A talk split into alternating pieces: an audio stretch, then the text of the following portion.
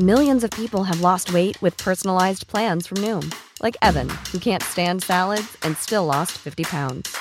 Salads, generally, for most people, are the easy button, right? For me, that wasn't an option.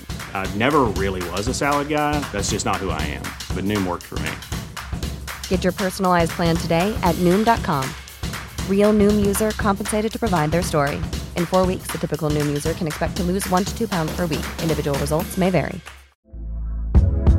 Hey there, it's Michele Norris. I'm host of a podcast called Your Mama's Kitchen. When I travel, I'm usually looking for a way to find a taste of home when I'm not at home. And one of the things I love to do when I am at home is entertain. And Airbnb allows me to do that. When I was in California recently, I rented a house that had a great kitchen. And when we were sitting around the table, we we're all thinking, we're in someone else's house. Someone could be in all of our homes as well.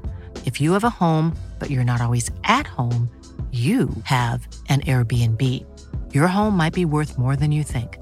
Find out how much at airbnb.com/slash host. Planning for your next trip? Elevate your travel style with Quince. Quince has all the jet setting essentials you'll want for your next getaway, like European linen, premium luggage options, buttery soft Italian leather bags, and so much more. And is all priced at 50 to 80% less than similar brands. Plus, Quince only works with factories that use safe and ethical manufacturing practices.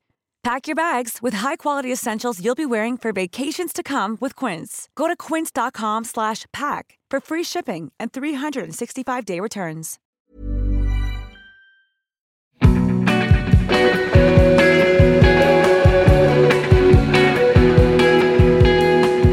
Where where are you? Where about do you kind of reside? Uh, I'm in upstate New York these days. I've been up here for about five years. Did you were you in the state before that? Yeah. Yeah, I was in Brooklyn for about 10 years before that. What made you kind of decide to escape? Or not escape, but move out. it kind of felt like an escape at the time. Um, I think there were a lot of factors at the time. Um, I had been kind of flirting with the idea for for a while, but never really saw a path to get out. And yeah, there were just some circumstances at the time, like um, you know, I kind of because of like hearing issues I was having, I needed, I I was needing to live a much quieter life, and I was at the time living on uh, like a very main thoroughfare in in Brooklyn, like right by the subway, right on an industrial truck route. It's extremely loud all the time, and yeah, there there was kind of this moment where I had um, I had a couple of roommates move out, and uh, rather than try and fill the space or find a new spot uh, in the city, I decided to kind of follow them upstate and um, just kind of float around for a little while. It just you know it felt like felt like an interesting adventure to me at the time, and I I think I was just needing a change, so I just I just kind of went with it. Was the were the hearing issues caused from the kind of living next to a busy road for a few years? Was that kind of what spawned that? No, I think that made it that that made it harder to recover from the issues, um, and it it kind of exacerbated them after they they set in. But most likely, it was it was you know touring and performing uh, and playing really loud shows um, that that probably deteriorated uh, some of the kind of natural protections that exist in the ear. It just starts to take its toll. Yeah. Yeah, you can only, your hearing can only uh, put up with so much as kind of like boring as it can seem to, or not cool as it can seem to protect your ears. Like, I definitely learned the hard way that it's really important, especially if you like, if you go to shows, if you like being up close or, or you're a performer and you like playing your music loud, like you gotta protect it because the, the price is, is really too great for, for not doing that. Yeah. Do you kind of just put in the little earbuds? Yeah, I ended up getting like molds made for my ears. They're like, uh, you know, I would alternate between the kind of like cheap pharmacy earbuds for a little while. But yeah, these days I have the kind of like fitted uh, silicone molds that I would just, um, you know, obviously not seeing any shows right now, but if I was or if I was on tour, like I'd be wearing them every night. Yeah. I used to do the same because I was kind of going, when I started going to like four or five shows a week, when you get to that point, you've kind of got to start protecting them. And then maybe on Totally. the maybe on the odd show when I was if it was a band I was like really into or really loved, that might not wear them, but nine times out of 10. I think it's important for the long game. If you want to keep playing music or you want to keep going to lots, lots and lots of shows for, um, for the foreseeable future, like it's, you know, it it's kind of a matter of longevity, which is not something you think about a lot when you're, you know, when you're younger. You're not really thinking about like years ahead, but um, they catch up with you. Are you a country boy to start with? Did you grow up in the city or did you grow up in the countryside?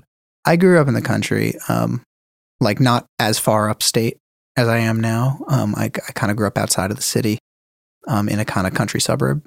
So I think I'm, I don't know. I, I think I am pretty adaptable, and whatever environment I'm in, I kind of, I, I find a way to kind of match the energy there. And so living in in the city in Brooklyn for so long, like um, it was a good fit for for a while, and then I think my my lifestyle started to change, and the things that I wanted in life started to change. The living living in the country just started to make a lot more sense for for everything else that I was trying to make happen in my life. Have you noticed the impact the music you've made since you've been there? Like if you compare the music you've made when you've been in the country compared to the stuff you made when you were in Brooklyn, can you see a difference as a result of that? Yeah, definitely. I think that um, the first music that I made since moving up here was my solo record, which is, you know, is very, is a very quiet record, and uh, it's got lots of space, and the instrumentation is is more uh, kind of natural, organic, earthy, however you want to describe it, and I think that was partly from the shift of moving up here and there being so much quiet and and so much personal space that it made its way into the music. And then with this new record it's you know sort of doubled down on the earthier aspects of it. You know i think there's there's just a, a sort of um, kind of warmer quality to the music that i'm making now um, both the instrumentation and i think just the mood and the the general vibe as well and you know i'm i'm very influenced by my surroundings and I'm surrounded by nature a lot of the time. So it makes, it makes its way in.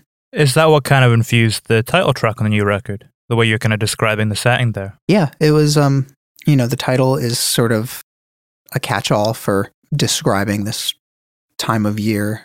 Not this time of year. it's very snowy right now, but, um, yeah, the, you know, the season between summer and fall as the leaves are changing and the parallel between that and the sort of changes that start happening in this phase of life. Yeah. If you're in the right part of the world as well, it can kind of be the Goldilocks zone for weather. Not too hot, not too cold. It's perfect. Yeah.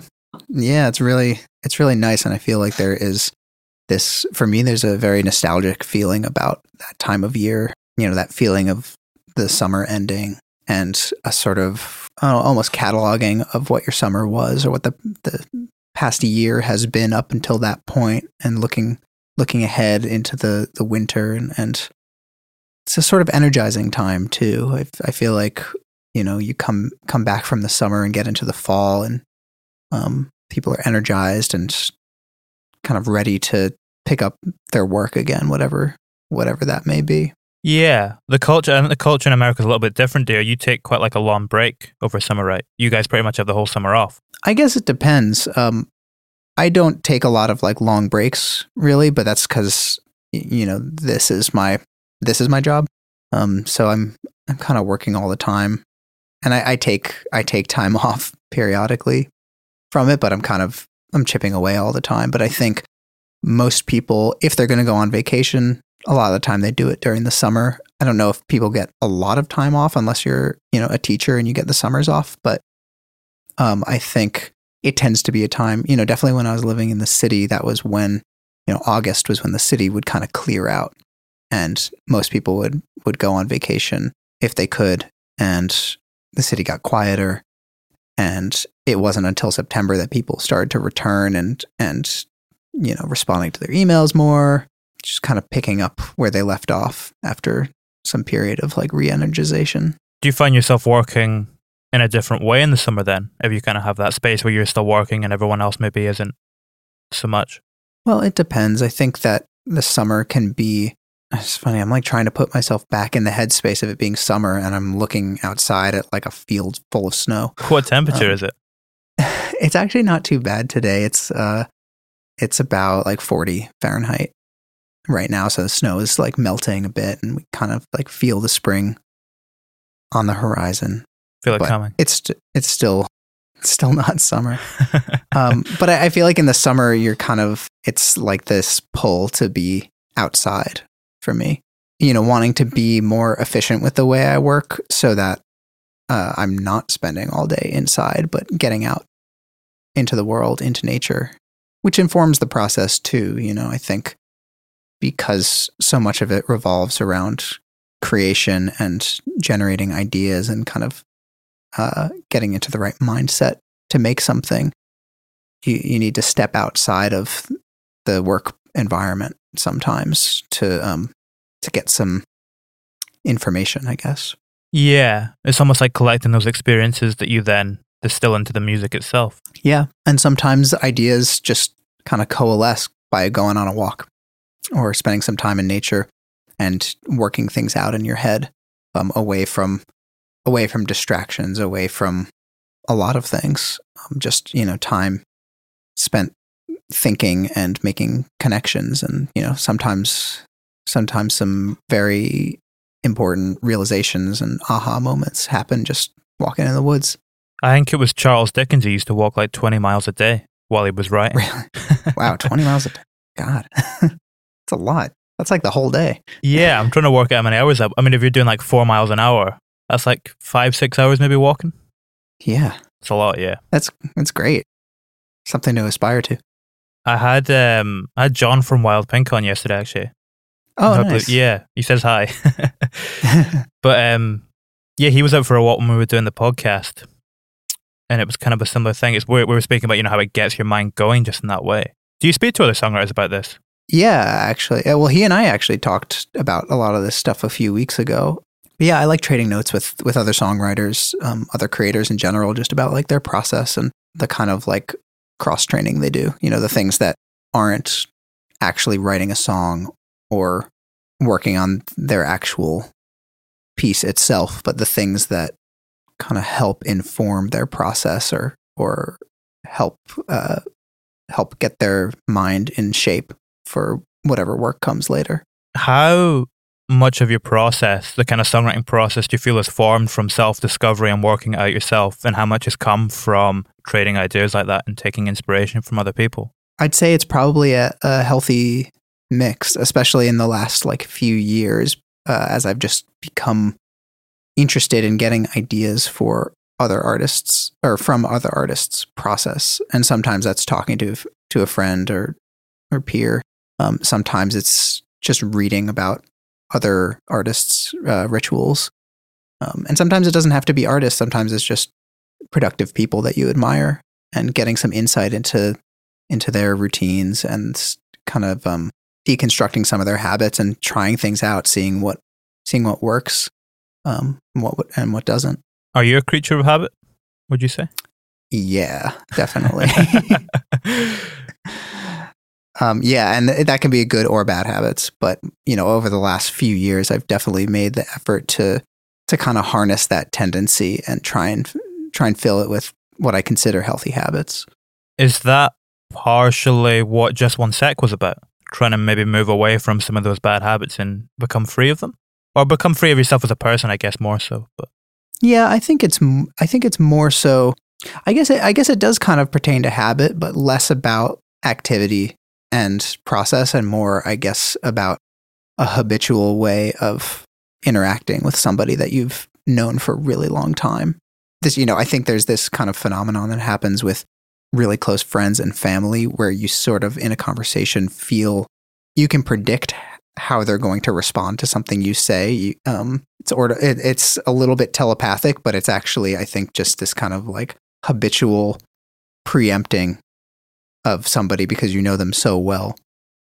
And it's and it's kind of unfair in a way. It, it doesn't leave a lot of room for someone to surprise you. yeah. And it could also be you then have to kind of wonder how much of it is projecting. Totally. Yeah, I think that um that, that becomes really tricky and I think that song especially is about trying to see somebody with fresh eyes, somebody you know really really well and admitting that you actually don't know what they're thinking and you don't know exactly how they will respond to something that you say and you know letting them be new again you know hoping that they'll they'll offer you the same in kind Can that be trickier than changing your own habits because it's like a two way thing? If you know what I mean? It's not just down to you.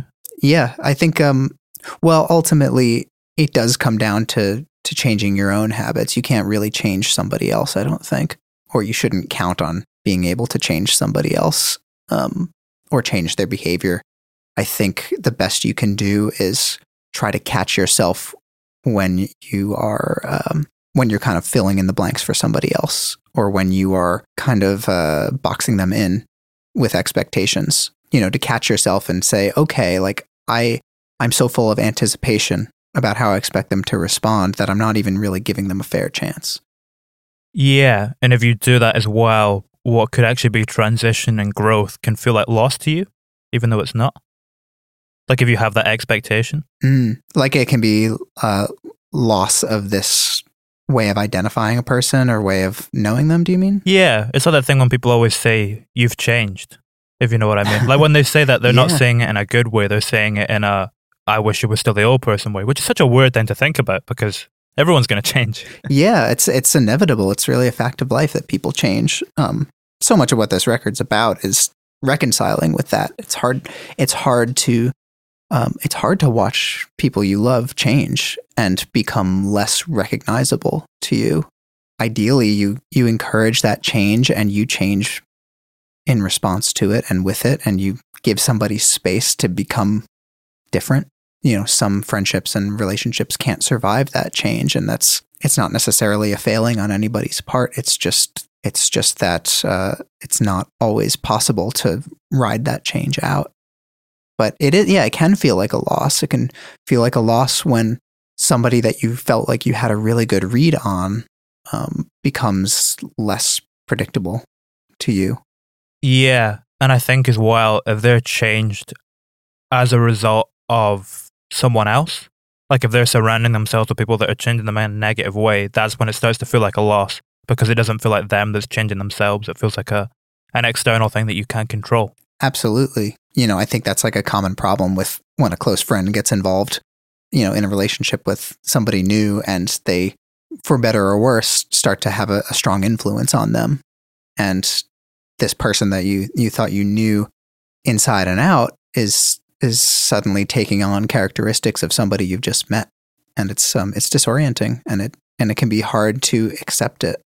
Has that ever happened to yourself as well? Like aspects of yourself change that you thought never would? Absolutely. Um, that you know that was what a lot of hospice was about. Actually, you know, I definitely lost myself in the course of a relationship, and you know, lost my center. And I think the people that knew me really well were very confused by my behavior and and the the changes that were happening in me, as if somebody else was kind of pulling my strings. The thing with that narrative as well, though, it feels like it was coming from a place of goodwill, like you were trying to help someone. Yeah, I think I think it's a mixed bag. I think there was definitely a lot of effort spent trying to help someone and try and um and trying to be a good partner and be generous. But there's also this other aspect of having been so young and not having a great sense of self yet. Almost, you know, hoping for an opportunity to become somebody else which is, uh, I was going to say indefensible. That's not quite the right word because No. I, I don't mean to like cast judgment on myself or anybody who finds himself in that situation. But I think it's um, I think it's something to be very careful of when you know when you meet somebody who has qualities that you find very attractive to not lose yourself in your in your relationship with them to you know make sure you hold on to to what is steady about you and it's it's hard to at that age i think it's it's hard to it's hard to even know what it is you ought to be holding on to It can be tough as well because, like what you're saying there, that you see characteristics in this person that you admire. You know, the whole reason we get into relationships is so that because we see those characteristics and we want to try and we want to see them those characteristics in ourselves as well. But it can be tough not to absorb their negative qualities too. it's tough to kind of distinguish and just take the positive things and try and give the positive things. You kind of you end up passing everything over. Yeah, and it's really um it's really it's really hard to cherry pick somebody's attributes and choose the ones that you want to influence you. you it's you know, it's I think it's possible, but it's not a great course of action and I think I think in opening yourself up to a relationship, you sort of accept that you will be influenced by it, both, uh, you know, both somebody's more favorable attributes and the ones that you know you might call flaws.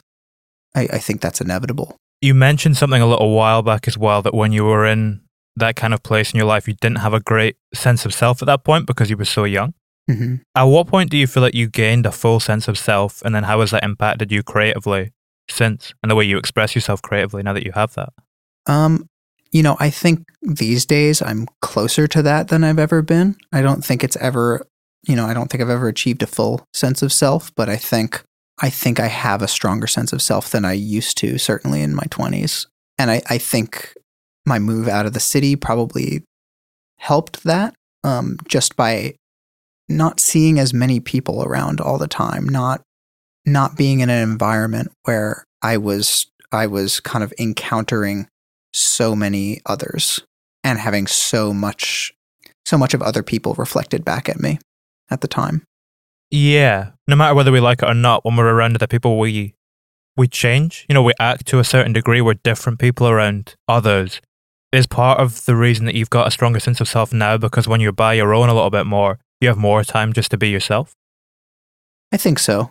I think maybe I've embraced some qualities of my personality that uh, maybe I was uh, less less willing to in the past, less um, less comfortable with in the past, and you know I think there's a tendency living in living in a big city or living in a really cool neighborhood that you can't help but kind of not only compare yourself to the people that you either know or even just see on the street, but if you are somebody who is struggling to know who they are, it can make you a bit like a chameleon and feel like you can sort of be, you can kind of try on any version of a person and sort of, you know, take on any role.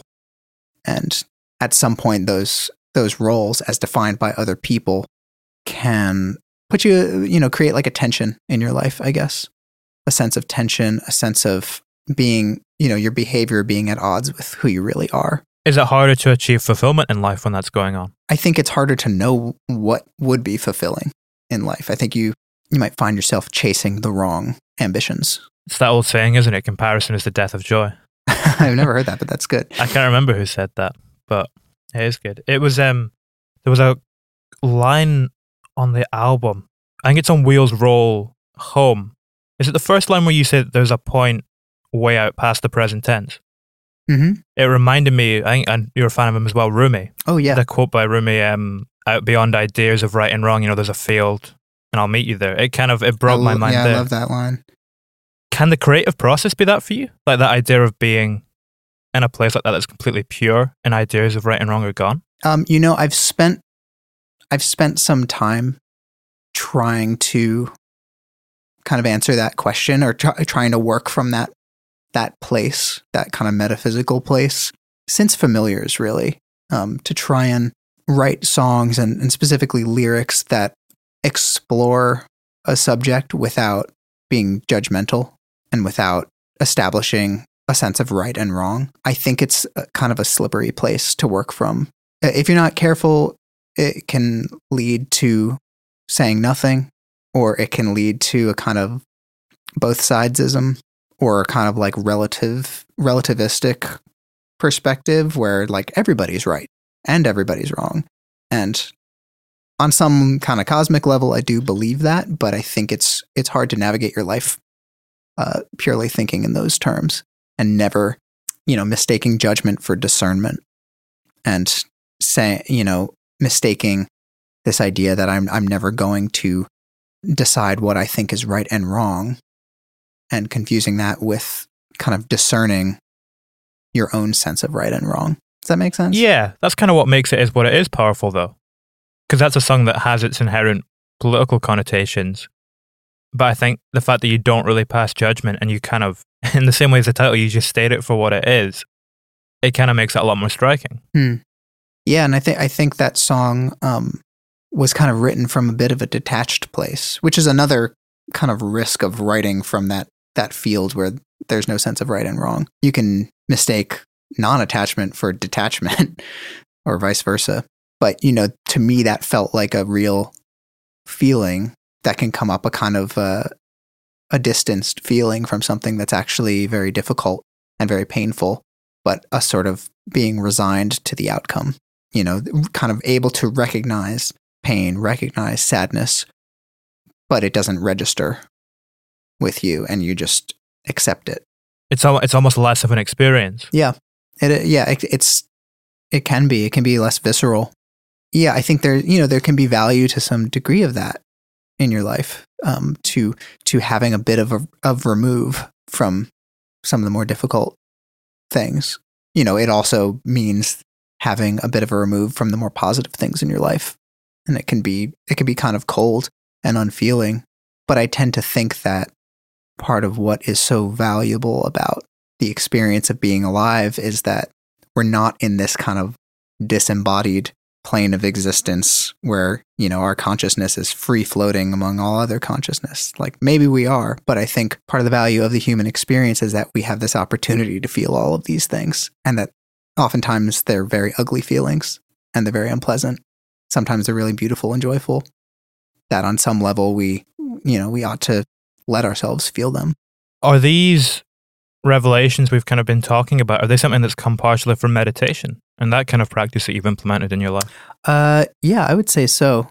Um, I started meditating about seven or eight years ago, and I think it definitely changed the way I think about a lot of these things but it hasn't been a linear change in thought. You know, I think I've gotten I've gotten some ideas about how I think the universe works or how I how I want to be in the world and then I've sort of recognized that I maybe I jumped the gun or that I didn't understand what I was experiencing exactly or I was oversimplifying things and you know so there's this constant revision going on this constant checking of my worldview to to make sure that I don't land on some kind of one size fits all solution for myself that you know different situations call for different reactions and you know like for example tempering your reactivity to to difficult situations doesn't mean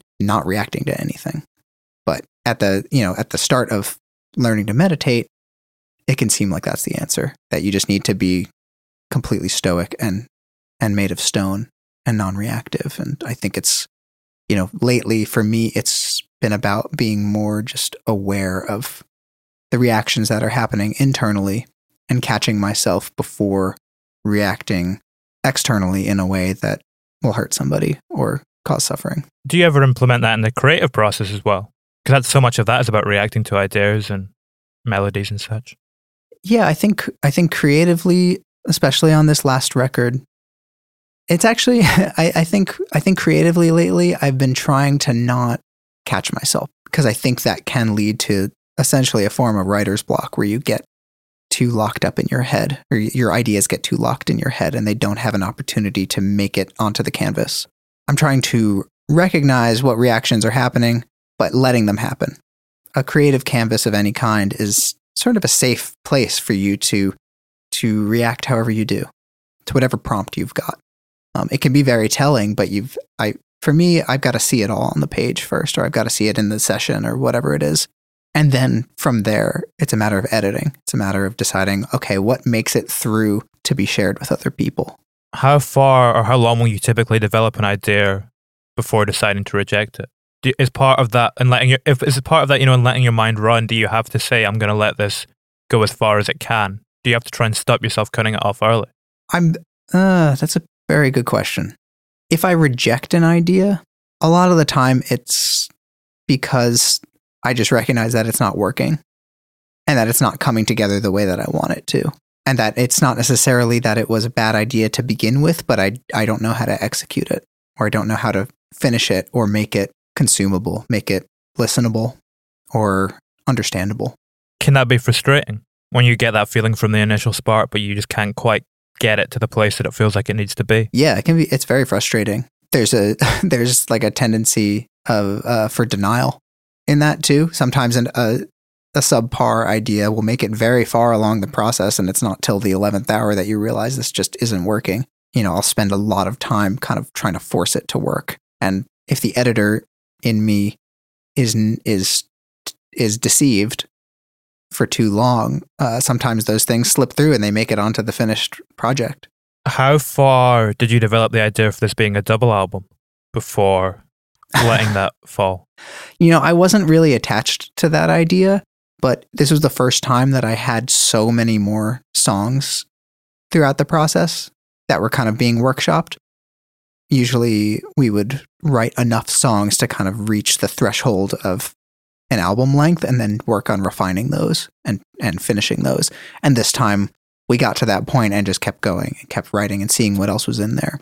For a period of time, it seemed like there were, you know, close to 20 songs that could make it onto this album. Um, but that's one of the kind of deceptions that happen earlier in the recording process where every idea seems like it has potential. And every idea kind of does have potential, but I tend to underestimate how much work will go into bringing an initial idea to to completion. And so you get a little further on in the process and you say either I don't want to work on this idea anymore or I don't see a path for it or it is similar to another idea in this group but the other idea is better. Well, you were saying there that sometimes you don't see, you know, how much development it's going to take. Can that be part of the excitement of the process too, though? Because it's surprising you in that way if it can't, if you didn't foresee it taking that much work. Um, yeah, I think I think it's all this process of finding out and developing an idea, especially when you sort of see the path, but there's enough room for spontaneity. I think it can be a lot of fun. And in a lot of ways, it's much more fun than starting with the blank canvas and just trying to doing what I try to do now, which is show up every day and and say, all right, is there, are there any ideas today, starting from scratch? And most days there's not. Like there's something, there's maybe some chords, maybe a melody, maybe a riff, but um, in a lot of cases, it's just kind of searching. When you land on something that you think is cool, it's very rewarding. When, when you land on something that you can see developing it, then it's exciting. But sometimes the point of it is not for it to be finished, if that makes sense. It's it's for you to kind of get a certain distance down the line with an idea only to realize that some of those some of those developments that you made with this idea would be better applied to something else you're working on. And then you just got to you got to kill your darlings. You got to you got to get rid of the thing that's not working and salvage what you can if there's something worth salvaging. Do you mean in that sense that you might develop an idea that's not going to make it, but it sparks something for another idea that does? Yeah, exactly. How do you ensure it kind of still feels cohesive then? If the ideas are all kind of feeding into each other like that, how do you ensure that you preserve what was at the heart of that initial idea that made it so special and sparked your attention in the first place? Well, I think ideas being able to be kind of transferred or moved around within this batch of of uh, of songs I think it actually makes it more cohesive stylistically and in terms of mood and like environment. But it can be hard to preserve the initial spark of what made something interesting to you. And sometimes when you re-record a demo, it loses whatever that that magic is, which can be disappointing and frustrating. Then again, it can also be a really valuable signpost to show you that the idea doesn't stand up to to repetition or recreation um, you know, I think there's value in like a spontaneous recording that just has captured some magic. But I think in songwriting, it can be very telling if you can't re record a song and have it capture that same energy. In terms of the song, maybe just isn't quite special enough. Yeah. Like the thing that was maybe special about it in that initial recording is something other than the song. Um, something more subtle, something about, you know, the tone of the instrument or the energy that that you played it with, but it's not necessarily the song itself. It can be hard to pull that stuff out, though. It can be hard to extract those kinds of raw, visceral qualities and and apply them to a different idea. It's almost like a Where's Waldo puzzle. You're trying to find out where that thing is, but you just can't quite get a hold of it sometimes. Yeah. Where or when rather did you start to bring in the, the nature recordings and the kind of field recordings? I, I've been doing field recordings for for several years now. Probably like I think I started doing a lot of them uh, around the time of familiars. You know, once I think technology on phones improved, you know, or microphones on phones improved, and I, you know, I would carry a field recorder around with me sometimes as well. Especially when I was traveling more, I would just find myself in these environments that I knew I wouldn't almost never return to again. And capturing a field recording is, in some ways, the best way to transport yourself back to that place. For me, anyway. My, my memory can be very easily triggered by sound, and getting a sense of space and the elements in that space is very transportative for me. And so for this record, knowing that I was going to be like most records, like it's it's a time cap- capsule, and that I'm capturing this moment in time and the place that it was made in, and everything that was happening at the time, feeling like uh, recording what those environments sounded like at the time in an like the ambient environmental sounds would contribute to that you know ability to time travel back to that period of time. And I, it was actually fortunate that i did because i ended up having to move out of the studio that i recorded it in or the garage that was converted into a studio. I had to move out of that house um, just as i was finishing this record. So all of those field recordings plus these songs really came to encapsulate that place and that time in my life um, in a way that I, I couldn't have anticipated. What? So did you finish up the record after you'd moved? Michael and I finished all of our tracking right before I started packing up the house, and then uh, we mixed the record after the move. But I, I sort of knew that a window was closing and that it would be hard to pick up that sort of generative part of the process in a new location. And moving just is also moving takes all your time and attention once you get get into it and once you're breaking down everything and packing up and getting settled in a new spot it's it's all consuming so i just recognized like some part of me was probably going to move on in that process and i needed to to get all of this while i could Did you have to kind of settle in a new place before you went back to working on it? Did you need to feel comfortable there and take a little bit of time to settle in before you went back to the record? Um, well, I didn't mix the record at my place. I mixed it at um at my friend uh, Nick Principe's studio, about twenty minutes from here. I was going there pretty much every day while we uh while we mixed it, and meanwhile, like in my time in between mixing sessions, was you know unpacking, getting the new studio set up. Um, and it took a little while for me to start making music again, just because of uh, how much time it takes to get settled in a new spot.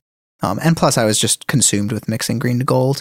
I was trying to kind of keep my head in that space while I was, you know, doing the the deep zoom in that mixing is.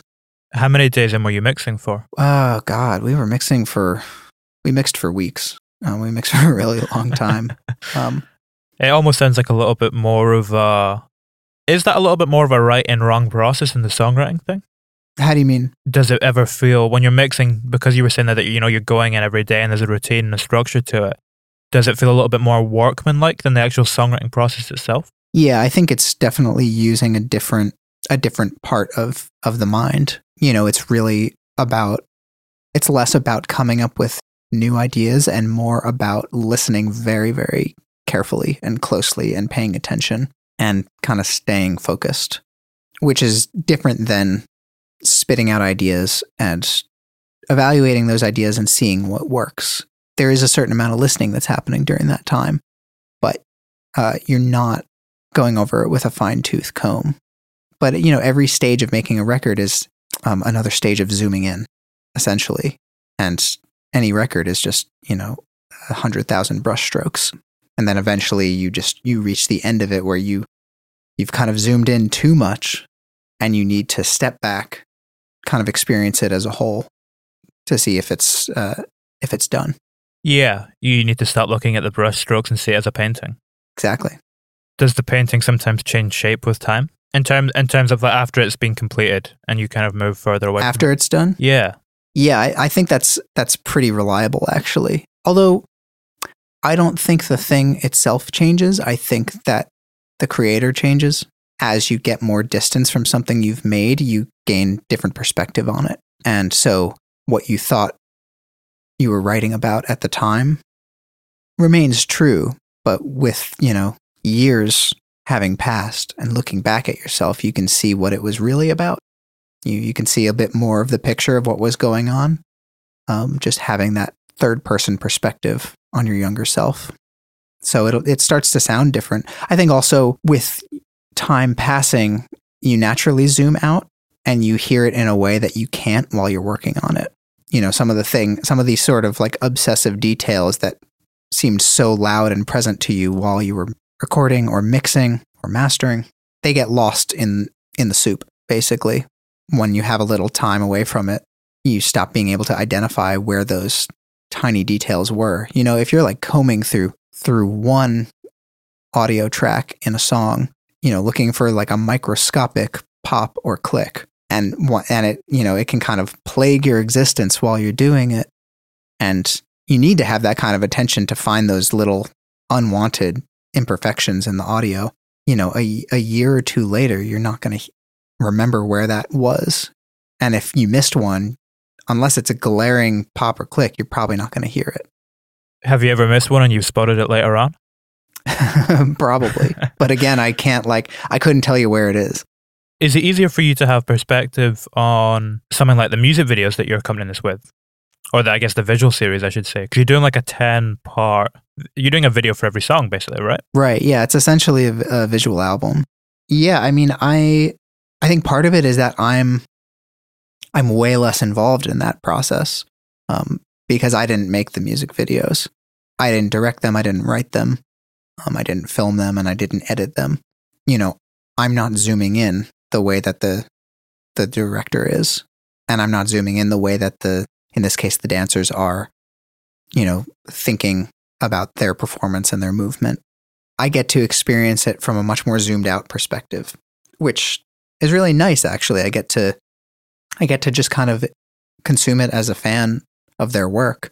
I don't have insight into the the kind of microscopic qualities that go into go into it. So I get to, you know, the illusion isn't broken for me, which makes it really enjoyable too because there is a there is a point with working on a record and and especially in the closing stages of it where you are working on it so microscopically and obsessively that you periodically kind of hate it for, because you get so tired of it and it kind of it kind of haunts you um, while you're working on it, and you get so fixated on it and so frustrated with it that you get you get tired of doing it. You get tired. You just want it to be done already. And so it's so nice that with these videos, I'm no I'm nowhere close to to that part of the process.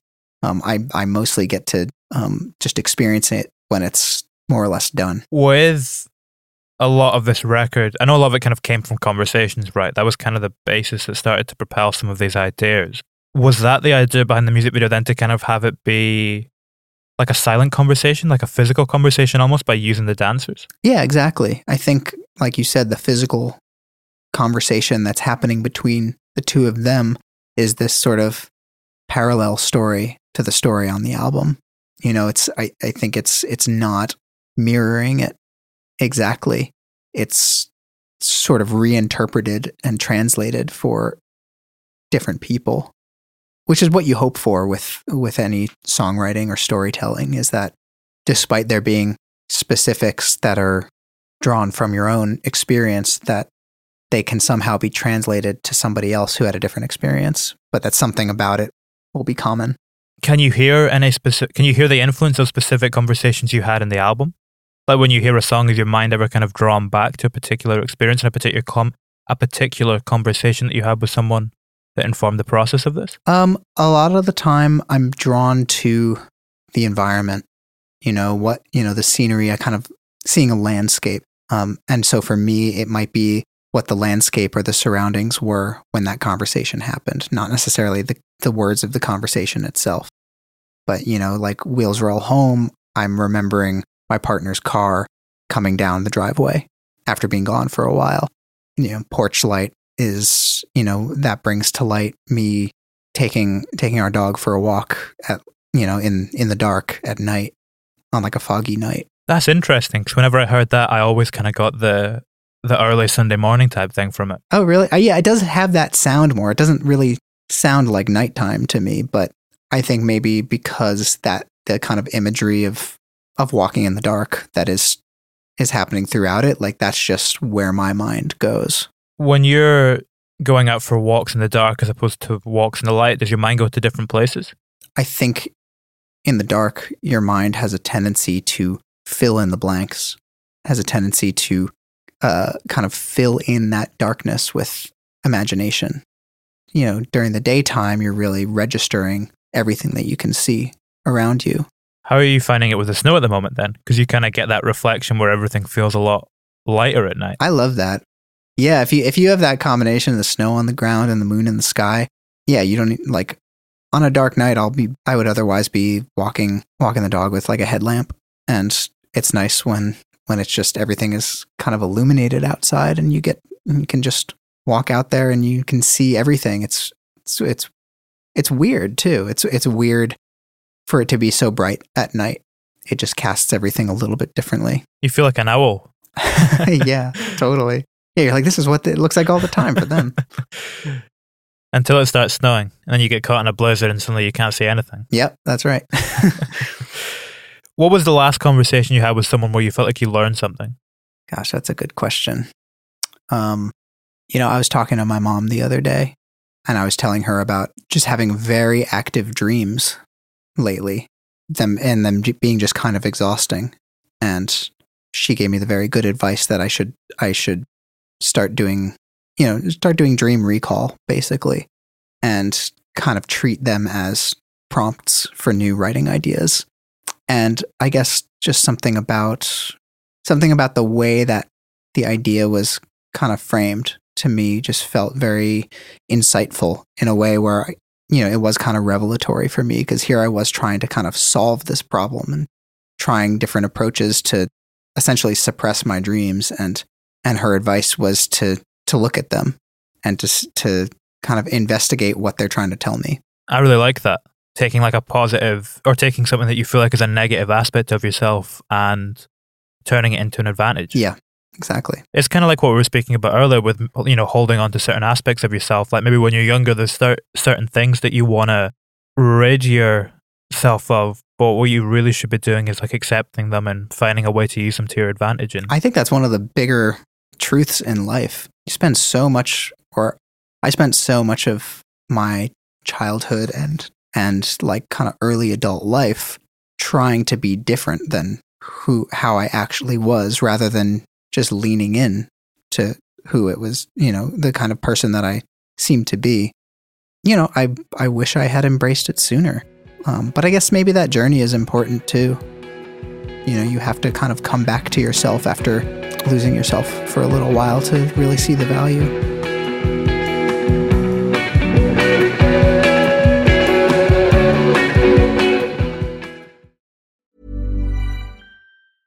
Hey, it's Paige DeSorbo from Giggly Squad. High quality fashion without the price tag? Say hello to Quince. I'm snagging high end essentials like cozy cashmere sweaters, sleek leather jackets, fine jewelry, and so much more. With Quince being 50 to 80% less than similar brands. And they partner with factories that prioritize safe, ethical, and responsible manufacturing. I love that. Luxury quality within reach. Go to quince.com slash style to get free shipping and 365 day returns on your next order.